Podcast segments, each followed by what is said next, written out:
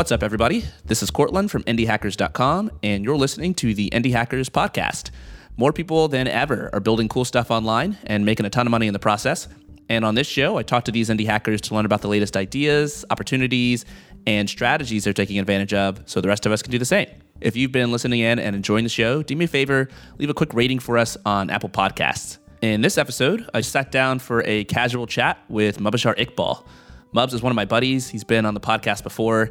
He's probably the most prolific indie hacker that I know. He's got something like 100 side projects under his belt. And today we talked about the podcasting space. How much bigger can podcasts get? Where are the opportunities for indie hackers to build cool stuff here? And what is Mubs himself working on? we're still like right at the beginning of this thing in terms of like podcasting. Yeah, I know it's been around since like what 2005, I think was the first podcast or whatever. Yeah, so it's been like yeah. 15 years, but it feels like there's still like so much room for people to kind of really make a lot of money in this space and to yeah, and just for a lot of interesting things still to happen, I think, especially from the content side. Like New York Times has been on a purchasing spree as well, where they've been acquiring uh, podcasts as well. So I think from the content side, there's a consolidation happening. From the creation side, you know, there's been some acquisitions there, but I think they're just like the number of like tools, side and stuff that are just like popping up to make recording podcasts and video as well, like really easy as well. Right. And so yeah, so I think there's like lots lots of different avenues in terms of the sort of industry isn't like just about making a simple here's a podcast and here now you can listen to it. But kind of as we talked about there's like podcast studios who are kind of organizing around like a whole slew of different podcasts but then there's all these tools that are right. coming up as well. And yeah it's just a really active and really interesting space. Yeah. So you're working on founder path right now. You're full-time on founder path. Yes. But being mubs obviously you've got a lot of other stuff going on on the side and a lot of the stuff you're working on is in the podcast space. So maybe we should start just by talking about what you're working on. Yeah. I know that you're working on Pod Hunt, which the last time we spoke about, and I haven't checked out the website in maybe a few months, but I assume it's probably still the same. It's basically like product hunt for podcasts. So if you want to discover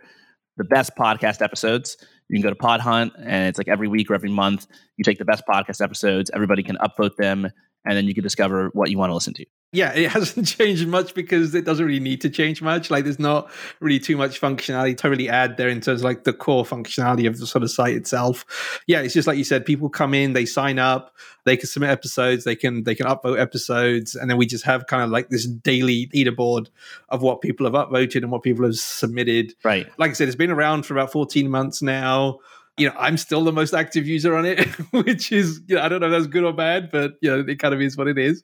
But yeah, but people are, I mean, like every week, you know, people are submitting their own episodes, people are submitting other people's episodes as well. So I feel like the traction's increasing rather than decreasing, which I think is obviously a good sign. And so, yeah, so that's an interesting one. You know, it, it's an interesting one mostly because just like with product hunt, I don't really see like a clear path to like making lots of money with it because, you know, it's one of these interesting things that people would use if it's free, but I don't know that people would actually pay to kind of use it. Like if, like if product hunt went to a fully paid model where people had to pay to use product hunt, I don't know that people would use it that much anymore. Yeah, it seems like one of these ideas where you probably just try to make it big. Yeah. And once it's bigger, you look for avenues to make money with it. Yeah. And right now, you've got a cool kind of part of it, which is the newsletter. And it says, get the best new podcast delivered to your inbox weekly. I think the newsletter could be an interesting avenue because so many people are making money on newsletters nowadays. Yeah. And even if people don't like build a habit of showing up to podhunt.app, your website, and you know, habitually checking that every single week or every single day, they do check their email every day. And if every day they're getting a list of the best podcasts to listen to, and it's pretty much like in the startup slash tech space, those are all the podcasts that seem to get up, uploaded to your site for the most part. I could see people paying to subscribe to that, especially if there's some like editorial behind it, where like maybe you or maybe you bring in someone who wants to start a newsletter and it can't, you know, really get off the ground, doesn't have an audience, but they can just come run your newsletter and it already has 600 subscribers. Maybe they do like a revenue share with you or something. So they're producing the content, editorializing it, and you split it. I can see people paying for that that aspect of it. I think every day would probably be a bit of a stretch, but I think once a week I think would would kind of work, especially if we're focusing in that kind of the startup kind of indie hacker scene kind of that space. Just because yeah. I don't think there's that many podcasts coming out every day, that would kind of make it worthwhile. You basically have like one episode every day, which would right. probably wouldn't be too interesting.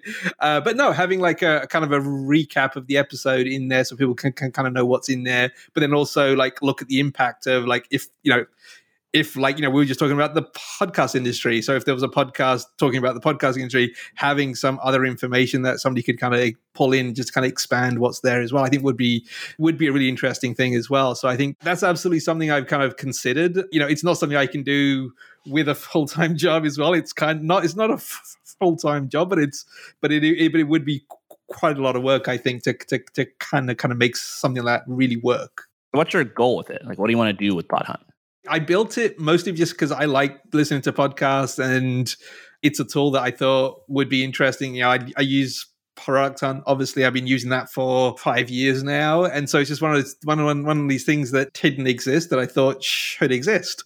But yeah, I mean, I think longer term, my plan was always just to use it as kind of like a honeypot to kind of attract other kind of avenues of making some money. So like build some applications for either podcast listeners or for or for podcast hosts or for podcast studios or whatever, and then just kind of use it as like a honeypot to kind of make money kind of elsewhere instead that was, I think, always the long term plan. Obviously, with Founder Path being, you know, my main thing now, it's it's still kind of the plan, but it's also not like a super urgent, super important part of the part of the plan either. Yeah. I was talking to Daniel Vassallo a few weeks ago on the podcast, and he had he's got like a SaaS app that he's working on, but he kind of like abandoned it to work on other stuff. And in the meantime, it's just kind of growing in the background. So we got it to the point where it was no longer like a cost center for him. It was actually like like break even slash making money, and now it's just kind of growing slowly in the background. And I like how you've got so many things you're working on at all times. Basically, yeah. you can kind of set it and forget it too. So you can create Pod Hunt, put it online, and now people can contribute to it. It's fully right. working. People can sign up to the newsletter. It's all growing. Even if you don't really work on it in a given week or month or something, like you'll come back and it'll be like slightly bigger. Right. So it's always there for you to come back to. Yeah, I think that's one of the interesting things that if you look at my, I worked on portfolio of the, you know, how I'm not going to count how many things are on there right now, but if you look through most of those, you'll see a like probably about half of them are on like this autopilot thing uh, where it's like I made it. I was really excited about making them. I still use them, but I don't really update them anymore. But they're all kind of fully automated, where they just go pull some API content from somewhere, or they go scrape some content from somewhere, and the people are still finding value there because the because the website's still up to date.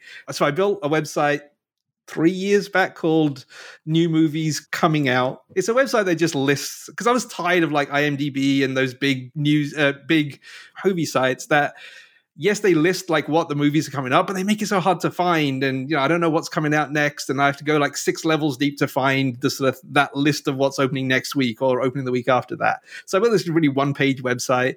I think I went back to it uh, about a year after I actually launched it, and there was like 1,100 people on the email list. And I was like, I haven't touched this since I launched it. And like, where did 1,100 people come from?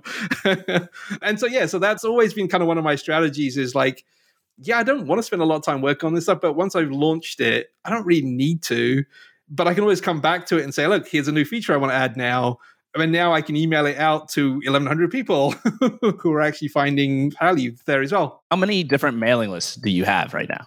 Yeah, that's probably a bad thing. But yeah, I think I, I probably have.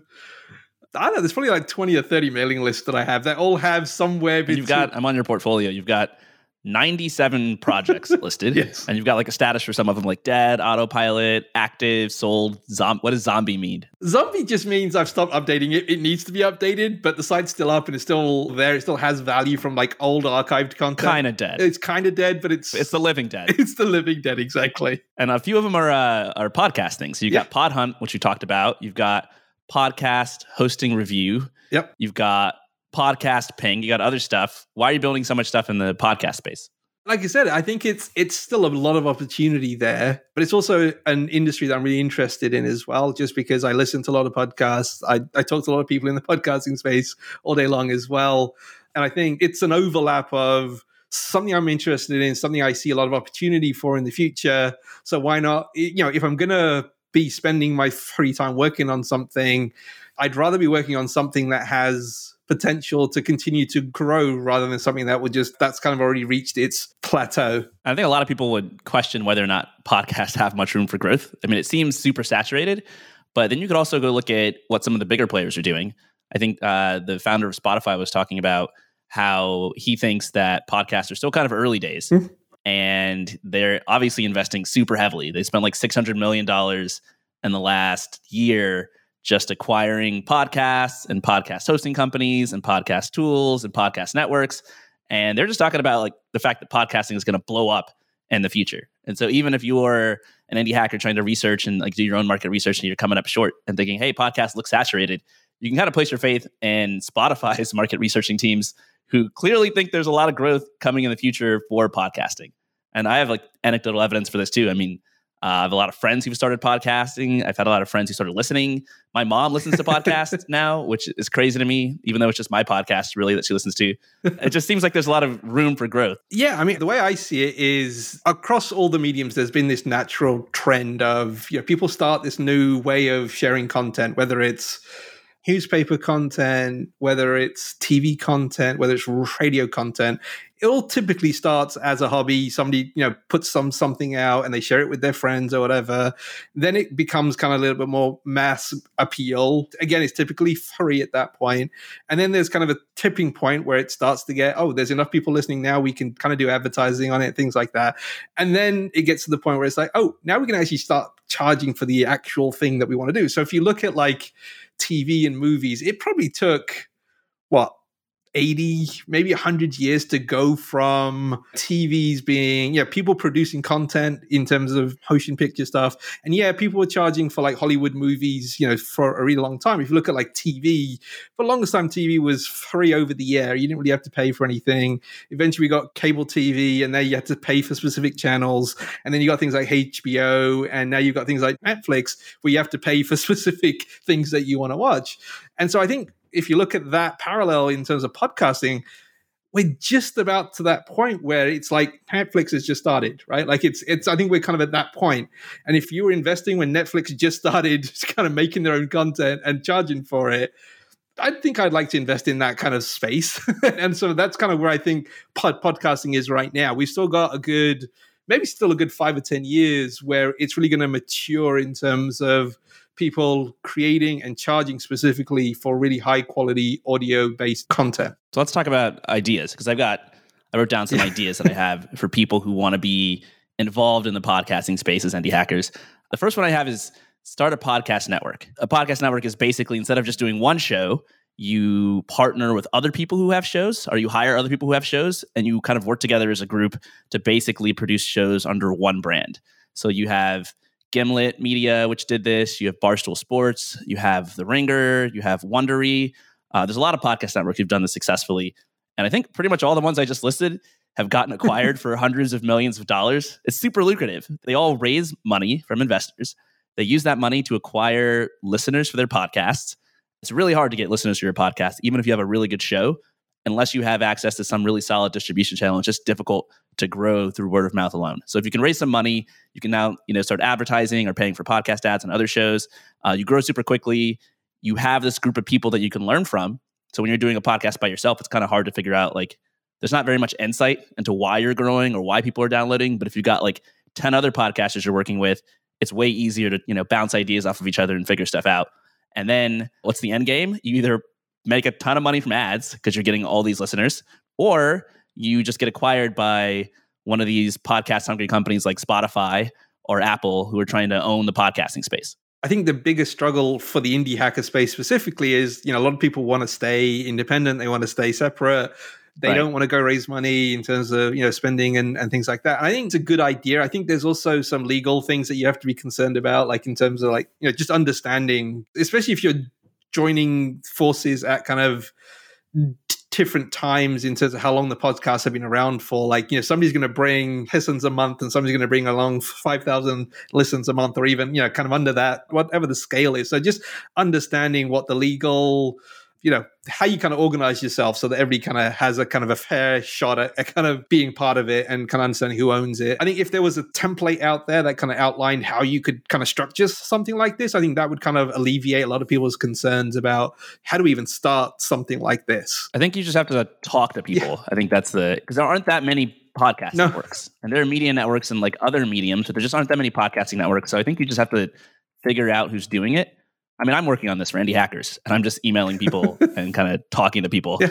And I'm in kind of a different situation because Indie Hackers doesn't have any revenue plan. Right. I don't have to make any money. right. And so I don't have to like it's it's a very easy sell if I go to a podcaster who's got like a, a bootstrapping related podcast and say, "Hey, join the podcast network. I'm going to try to get you more downloads and give you some mentorship, and I want nothing in return. I'm just trying to spread the word." But I think if you are not me and you're like trying to do this yourself, I would talk to people who started podcast networks. I think you probably need some sort of advantage. So maybe you can do this if you already are a media company with some sort of distribution ad- advantage, or you just have money. Like maybe you're a SaaS and you've got extra money to spend, or you've raised money. Yeah, and I think it's also interesting to think about who would you want to partner with as well, right? Like I think that's also the important thing to think about. You know, where's the overlap in your audiences? Is there an overlap in your audiences? Um, you know, is what they're trying to do? You know, are you going to partner with a competitor in your space in some way or something like that as well? Which might not be bad thing to do, right? Like, I mean, just because again, you're trying to grow the industry as a whole rather than what's my share of the industry. So if you can, if you can build a network that's going to spread more word about your industry, you know, like the food industry used to do this a lot, right? Like the pork industry would all all of the pork farmers would kind of form a form a coalition or a cooperation or whatever, where, and they would spend all that money on kind of advertising to, to have people eat more pork instead of eating chicken and stuff like that. So I think that's actually a really good idea if you're trying to grow an industry as well, and having a podcast where where people can hear more about your industry and kind of what's happening in the industry is an awesome way to kind of make your industry expand as well.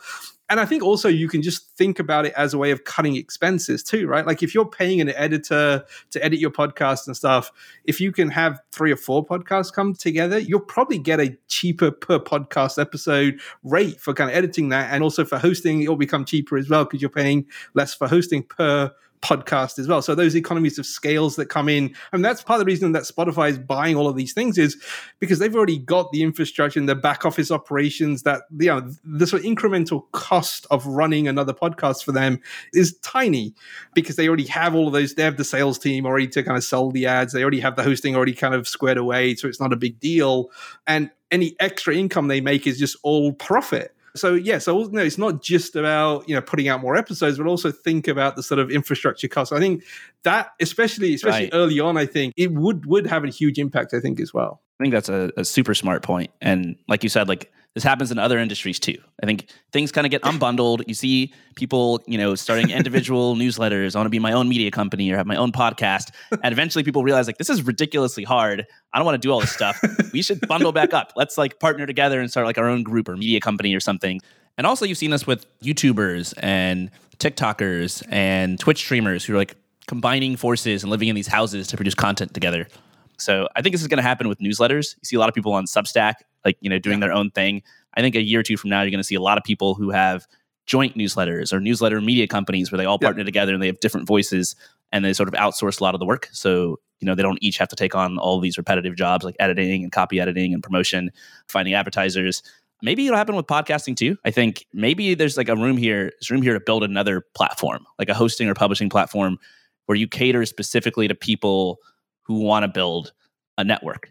And so right now everything's kind of catered toward individuals, but if you like specifically targeted people who want to group up, you build a bunch of features in that direction and you go around pitching people who are either already have these early networks or you help them form these early networks. Maybe there's some space here where you're doing something that nobody else is doing and you're kind of preempting the way the industry is going to go actually reminds me a little bit of what happened in the blogging industry as well. Like 10 years back, everybody was starting their own blog, right? And then they realized, God, trying to find advertisers to, you know, put sell the little square ads in your little sidebar, which is hideously, you know, hard and to kind of manage it all in terms of t- putting ads up and putting t- taking ads down and how do you share traffic what you know what what if you don't publish every day you know there's all these little pod, uh, blogging networks that popped up. The things like Nine Rules was one of those that I was I was kind of around a lot sort of at the time as well. And it was the same. It was just like, yeah, we produce content, we don't produce content every day because when we're not really doing blogging per se, you know, it's mm-hmm. you know, mm-hmm. we're, we we kind of run an agency, but we want to blog too. We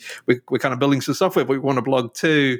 And so blogging wasn't like the end of of kind of what they were trying to do, but they understood that there was value there and there was value post they finishing whatever they were doing that would continue continue to have value for the next project and sort of the one after that too. And so, yeah, so I think if you want to look for a model, I think that's a really good model in terms of it doesn't have to be like you know in terms of everybody agreeing and kind of giving over control because i think Right. this is kind of what you're doing with the indie hackers podcast you're not really taking any ownership stake you're not really really telling the podcast what they have to do but you're saying look we're going to build a distribution hub essentially for content of this particular kind. Obviously, with Stripe, it's a little bit weird, but eventually, if you're like, okay, now we've got 100,000 people coming to this website every month to, to find new content, now you can start to advertise as well Right. and, and kind of make some money as well. But obviously, like I said, with, with indie hackers, it's a little bit of a weird situation. I like this idea though of um because you're comparing to like blogging networks where there isn't necessarily an owner who's profiting off of all of this. It's just kind of a coalition of people who are all loosely networked together. And I think that avoids some of these particular problems with um like I, I messaged Sam Parr and Shaan Puri this morning about a podcast network. I was like, have you guys ever considered this? Because they have a really cool show, My First Million. I listen Yeah. to it all the time. And well, like, you know, how do you scale up a show? Either a show has to get really big or you have to turn it into a media company. And Sam was basically like, hell no. Uh, if you start anything like this and you're working with creators, they can very easily turn into divas. And it's super Right. true. Like I've seen this with uh, Barstool Sports. They have a pretty big podcast network and they got such a huge distribution channel. They have so many fans that they can take pretty much unheard of people, put their show on their network and start distributing it and just blow them up. And so they just go out Yeah. and find really talented people. Like they found these two women who had the show called Call Her Daddy or something, and they were super entertaining, they're super talented. Everybody loved them. Their show went from like 100 downloads a month to like, I think millions of downloads a month right after they got added to Barstool Sports. And now it's just hella drama because any creator who's in the situation is going to realize how much they're worth. to be there. yeah, exactly. They're like, why should I? Why should I stay here with you taking a cut? Why don't I go independent? right. And then you've got to figure out how to keep them on and keep them happy, but not pay them like hundred percent of the revenue. And Right. it just like Barstool's smart about it because they just publicize literally all of the drama and they make podcasts Right. about the drama going on inside. But I think most people don't want that kind of drama if you're trying to start start a company. Yeah, and, it, and it's funny. I mean, if you think about how Spotify started, it was basically just a music network of of artists, right? Like because again, they didn't own any of the music that they had on Spotify, but yeah, they they figured out. Obviously, it's a little bit different with the way that the industry works from the royalty side of things.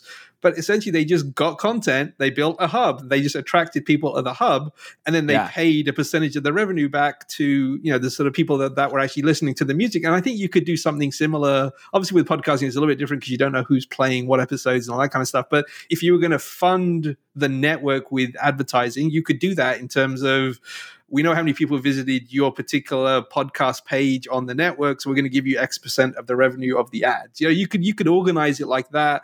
And I think it would be probably pretty easy to spin up something like this. And you know, once you get to a certain amount of scale, to sell ads, I think would be really easy as well because people who are not on your network but want exposure on your network would pay for the ads and the people who want exposure but, but they don't necessarily want to pay for it would want to be part of the network instead so so i think there's lots of different opportunities there to kind of attract more talent but also attract people who want to pay you to be a part of it as well I'm curious what you think about Spotify because you mentioned that they started off with just music and their founder founders talked about how he just realized, like he said, Oh, when I started Spotify, I thought it would be nothing but music. But now I've realized our mission is really all of audio.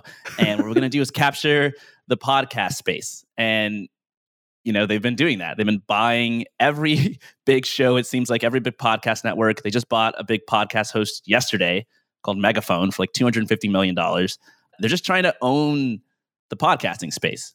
And there's this idea called embrace, extend, and extinguish. Have you heard of this?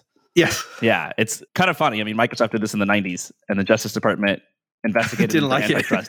No, Yes. and this is the exact phrase they use internal in the company. This is not something that other people said. Like Microsoft execs are saying, yeah, we embrace a standard. So standard might be like RSS for podcasting or Yep. HTML for websites.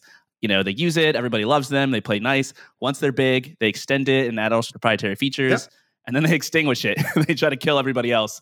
So they're the only owners. That's what Microsoft did with Internet Explorer, right? Like, because they embraced open standards at the beginning, and then they're like, "Well, we got to add this little thing that only works in Internet Explorer, and it's proprietary; nobody else can implement it." And yeah, Yeah. and that's kind of how they kind of killed the market there. I have mixed feelings about Spotify. I mean, I like what they're doing. I think, obviously, apart from the content side of things, like in terms of buying the Joe Rogan podcast, obviously, you know, at some point they're going to make it. I guess that's the one thing with podcasts, right? Like it's very difficult to not let people listen to podcasts at all on right. other platforms because you've got this, at least at this point, you've still got these RSS feeds and things like that. And even if you look at iTunes as well, even though iTunes has original content inside of their kind of podcasting space as well. It's essentially just an unpublished RSS feed as well, just because right. it has to feed into the iTunes application as well. And so if you know what the RSS feed is, you can you can figure out you can listen to it on whatever platform you want to listen to it on. So as long as they don't push too far down that road of like you know really putting in that walled garden around their content and make it so that you have to listen to it within within their kind of platform and, and do that i'm cool with them doing it because one is just helping solidify the industry like i think like a year or two ago people didn't really know what was happening in podcasting. Everybody knew it was going to be big, but they didn't quite know how big, and they didn't know how it was going to take up to the next level. I think Spotify answered that in terms of like, there's a lot of money here, there's a lot of opportunity here, and we're putting a lot of money, you know, in terms of staking that we think is going to be really big but but you know but because they're a, a swedish company in europe i think one they're going to be hamstrung a little bit more than something like Microsoft was in the US, just because of the way that the sort of legal systems work in Europe as compared to over here. So I'm kind of hopeful that the sort of regulators will keep a kind of close eye on things a little bit. And so far, I don't think they've done anything horrible to the industry yet. So until they do something horrible to the industry, I can't really fault them for kind of doing what they have done kind of up till now. I don't know, man. I kind of see it coming. Like I'm, yeah. I'm looking ahead. It's like, well, Spotify's a fifty billion dollar public company. They're not trying to make small moves. They're trying to make big moves. And I think you're completely right. Like it's very hard to stop people when podcasts are published on this open standard from listening on other players. But podcast Spotify is kind of moving in that direction where they they're like on the extend step of embrace, extend, extinguish. Yes. So they've got I think they just introduced polling this year, where as a podcast host, you can kind of add polls to your podcast. So I could ask a question, and listeners right now would see on their Spotify app a poll pop up, and they could give me like you know instant feedback or vote on different answers and see the results. And I could see the results too as the host. And no other podcast player can do that. And so if they keep extending the sort of spec for podcasts and adding all these proprietary features, you're going to see lots of podcasts that like only really make sense if you're listening on Spotify. the poll like just doesn't show up on another player, so you kind of have to download Spotify. And then they've extended it, but ideally they get a lead, and then they can work towards extinguishing every other platform because they've got a monopoly. But I don't think they're there yet. I think if I look at my downloads right now, it's something like 10% of my downloads come from Spotify, and no. like 30, 40 percent come from iTunes and Apple Podcast, which is really kind of the Internet Explorer of podcasting, where they own the whole space. Yeah. They're built into iOS and Mac OS, so you like everybody has it as their default podcast player, and they haven't really done anything to innovate. So they're almost exactly like Internet Explorer. Yeah, like I said, I mean, I can see it coming too. Like, I mean, why would they spend that amount of money not to kind of try and control it from end to end? But they haven't quite yet. So, like I said, I can see it coming too. But until they actually do something that's kind of horrific and horrendous that's going to hurt the industry. You're going to reserve judgment. I can't blame them for something they haven't done yet. It's like Minority Report movie. Like, you know, like, have they actually committed the crime yet? I, I don't know. I, I, can't sue them for the crime they haven't actually committed yet. this is like the Empire, like floating outside your planet, building the Death Star, and you're watching them build the Death Star, and you're like, maybe they're going to use it for good. it's just a really big taxi that they're going to use to take people from one place to another. It's not really going to be something that's going to like annihilate entire entire planets, though. they did a survey too. I was reading a tweet from a journalist who opened Spotify and he got a survey, and it was like, let's say there was exclusive Spotify only podcast content, and we had another subscription. How much would you pay for it? Three dollars a month? Eight dollars a month? So like they're surveying users to try to lock up some of these content, like these podcasts. Joe Rogan's going to remove all of his content from I think YouTube and other like the sort of Apple RSS feed. I mean, it is going to be interesting to see how they do. I mean, like it happened everywhere else, right? So why wouldn't it happen in podcasts? It happened on in TV. Everything used to be over the air, then it went to cable, and now it's all streaming, and you have to go buy specific things. I mean, it happened elsewhere, so it is going to happen in podcasting too. It's a matter of when it will happen. I guess you know, ultimately, too, as long as they're treating the talent well, can you really argue with it too? Like as long as Joe Rogan's making a whole lot of money from it and he's producing great content that people want to listen to and they're willing to pay for it, can you fault them for that either? Like as long as they're treating people well and making a lot of money by along the way as well, I don't like it, but I can understand it, and to some Right. degree, I have to live with it as well. We don't have a choice. right.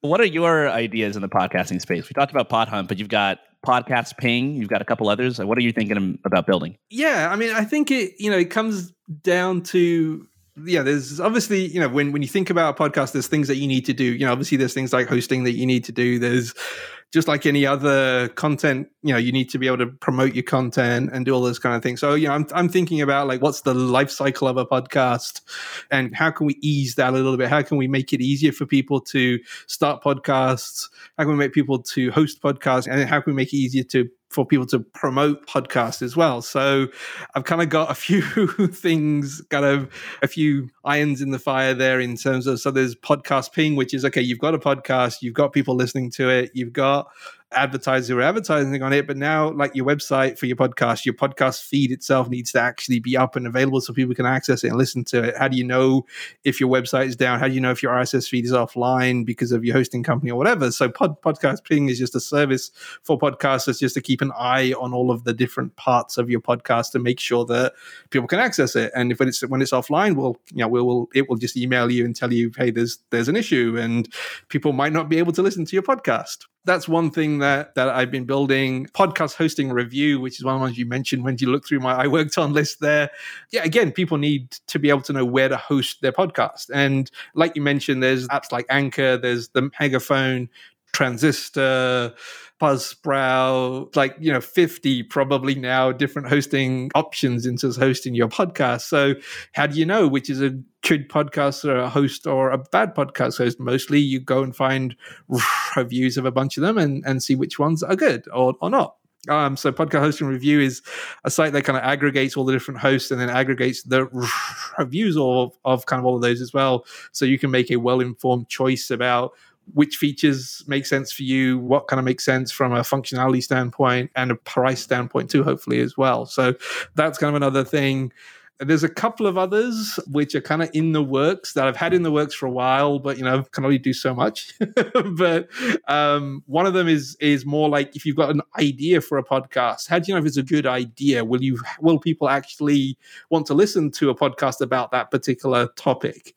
And so it's kind of a kind of like a Kickstarter kind of idea where you know people come up with an idea, they kind of make a page for a podcast that they're thinking about, and then people can say, "Yes, I would listen to that," or "I would pay X amount to listen to that." So something along those lines, just to kind of get a sense of. Is it actually a good idea to actually do this podcast? Just because you can record an episode about something doesn't mean you should.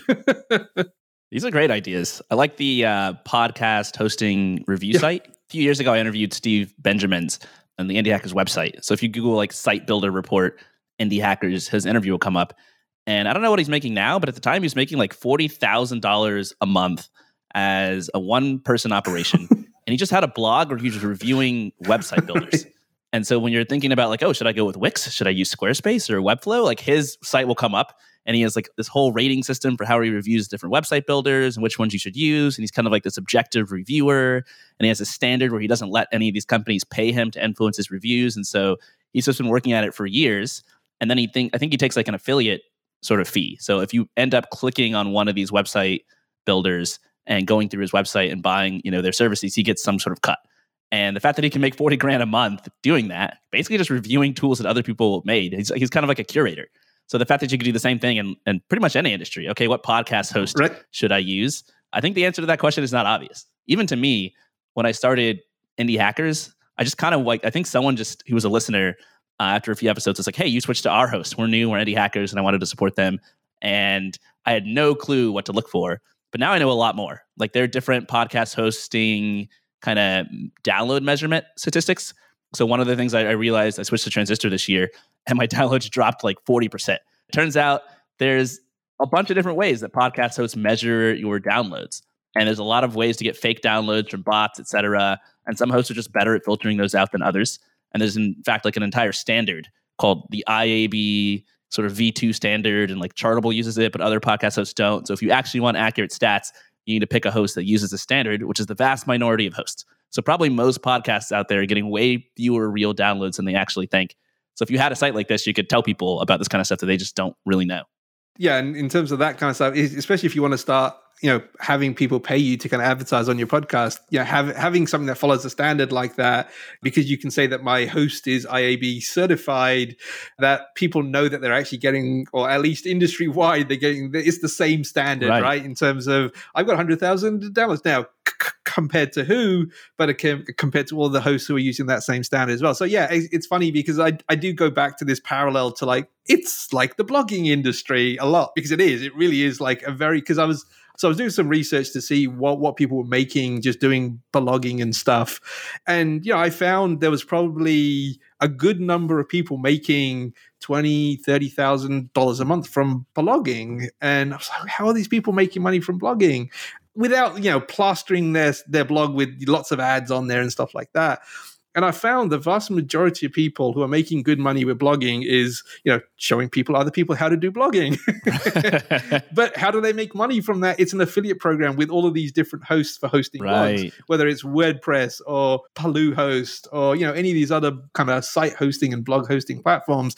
And they have pretty generous affiliate programs. Some of them are just kind of a one-time payment, but you know, it's anywhere from like fifty to hundred dollars if somebody actually signs up. And then some people do it more like it's just going to be a recurring amount. So if somebody signs up for the amount of time that they sign up, you'll make 10% of whatever they pay to sort of host as well. And so yeah, so I'm I'm kind of hoping that you know once podcast hosting review kind of establishes itself that there's some opportunity either through featuring hosts or doing affiliate links or whatever. Mostly I did podcasting hosting review as a way to kind of uh, be a kind of a lead magnet for podcast ping, right? Like if somebody's coming to podcast hosting review to find a host, at some point they're going to need podcast ping to know if that host is actually up and if the feed's up and all that kind of stuff too. So I've got my own reasons for kind of starting podcast hosting review, but but I but I can also see a good opportunity to actually a, a way for it to actually make some significant income on its own as well. It's a cool thing about working on a lot of a lot of products at the same time. Because they have this uh, they just like work well together. And if like one of them works really well you can use that to help drive a lot of traffic or users or data to another one that maybe wouldn't have succeeded on its own but like you've got this cool synergy going on. And uh, podcast ping in particular i think is a cool idea because it's a tool. So I, I talked to rob walling a few weeks ago and he's investing in you know companies that otherwise would have bootstrapped. And he's really big on picks and shovels. There's a gold rush. People are all doing a particular thing. Don't do that thing that everyone's doing. Just build the tools that they need. You know, sell them some shovels where they dig for gold, and like you don't have to find any gold. You're going to get rich. And if uh, podcasting seems to be a big thing, everyone's starting a podcast. What are the different tools that you can make? to support podcasters instead of just being a podcaster yourself, which is super competitive and hard and kind of stressful. You can make an uptime monitoring service for podcasts. You can make a uh, what else is there? There's uh, Wave, which does kind of like you know clipping audio and sharing it to social media. And I had their founders on the podcast earlier this year, and they're crushing it. Yeah, just selling kind of this tool to podcasters to help them basically get more listeners. You've got uh, I wonder if somebody has like a podcast hosting, kind of like a podcast site builder. Because I was looking at the Syntax podcast, and they have a beautiful website that looks nothing like any other podcast website I've ever seen where you've easily got like a list of all the things you can build and they've got all their players. Like it just looks great. I think they've got there's an indie hacker actually who runs podcast page. I think it's podcastpage.io, I think it is, which is basically just you point your RSS mm. feed at it and it will make a beautiful site for you automatically. This is cool. Yeah. So that's another interesting the like, you know, kind of avenue for it's supporting the industry as a whole. Exactly. But you're doing it in an interesting way yeah, I, I, mean, I think, you know, obviously, if you can make money doing something, you can make money helping other people do the same thing, right? so, right. in terms of like what your market opportunity is, yes, you can build a podcast and you can build a very successful podcast, and in a few years, you'll make a lot of money. Or you can build a tool that will people will pay you right from the beginning that will help you make some money along the way and hopefully will you know become i mean like i think wave was doing something like 30 or 40 thousand dollars a month now. That's pretty damn good money. Yeah we're using riverside to record this. I've used so many different podcast recording platforms so a lot of people use zoom yeah. but zoom isn't made for podcasting. So back when i started i was using zencastr which is the coolest thing ever at the time because it's like you log onto the website or you just give your guest a link. It's like no fuss no hassle. They jump in. You don't have to like record separate audio. It just recorded locally in your browser and your guest browser, and then would upload their locally recorded version. So it would be super crystal clear audio quality.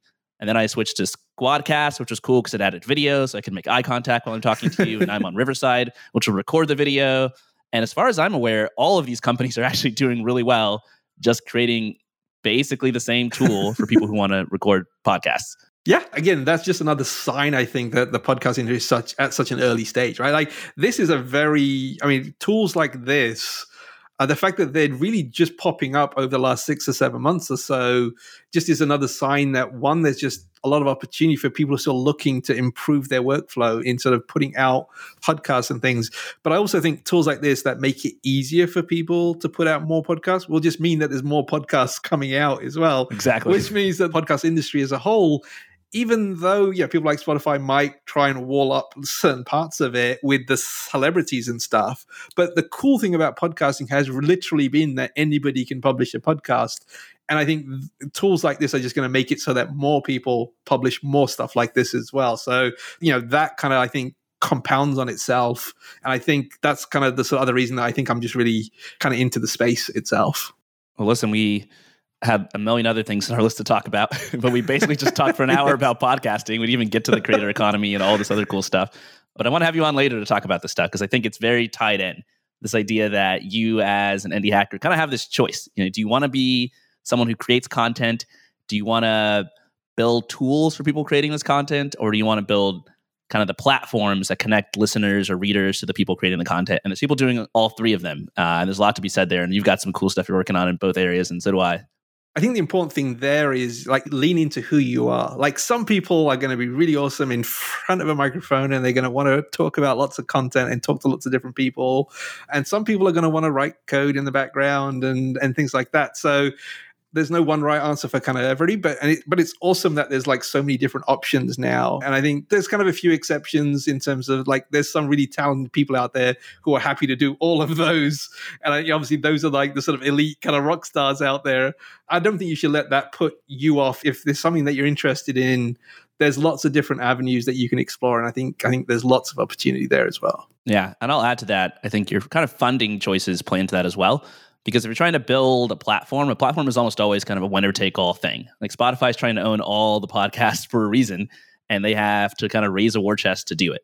Whereas if you're an indie hacker, you don't want to raise money. I like the tool based approach that you're going down, that the Riverside guys are doing, that Wave is doing, where you don't really need to raise money to build a tool. You could just build a tool in a very short amount of time, make it super quick and dirty and scrappy, sell it to early adopters. And then if like you get big enough, you can raise money. Riverside just raised, I think, two and a half million dollars. They announced, and they're doing a ton of revenue in a very short amount of time. Like Riverside did not exist this time last year, so you kind of have that splitting path. So I think if you're an indie hacker, consider consider the tools that are missing or the niches you can target. Yeah, one of the things I had on the list to talk about was the sort of idea of like, what's the valuation of Hopin? You know, they went from eight months ago not existing to a $2 billion valuation. Uh, they just raised $200 million, I think, earlier this week. So, again, that's a tool for doing virtual events because of the pandemic that we're a part of. And so, just identifying these trends and, and building a very simple, tool, and it's a very simple tool, right? Like it's it's virtual events. I mean, it's not, ex- I mean, people have been trying to do this stuff for years, but because the world changed around them, it went from zero to I think they were going to do eighty million dollars in revenue. I think it was in the last six or seven months. Being in the right place at the right time can be really helpful as well. Super helpful. Well, listen, Mubs, it's been a pleasure as always. Can you let listeners know where they can go to find out uh, about all these different projects you're working on and whatever is uh, top of mind for you? Yeah, the best place to connect with me is on Twitter at Mubashar Iqbal. If you want to see the list of the 97, soon to be 98 projects that um, I've been working on, it is iworkedon.com. All right, Mubs, take it easy. All right, thank you. Listeners, if you enjoyed this episode and you want an easy way to support the podcast, you should leave a review for us on iTunes or Apple Podcasts. Probably the fastest way to get there if you're on a Mac is to visit indiehackers.com slash reviews. I really appreciate your support, and I read pretty much all the reviews you leave over there. Thank you so much for listening, and as always, I will see you next time.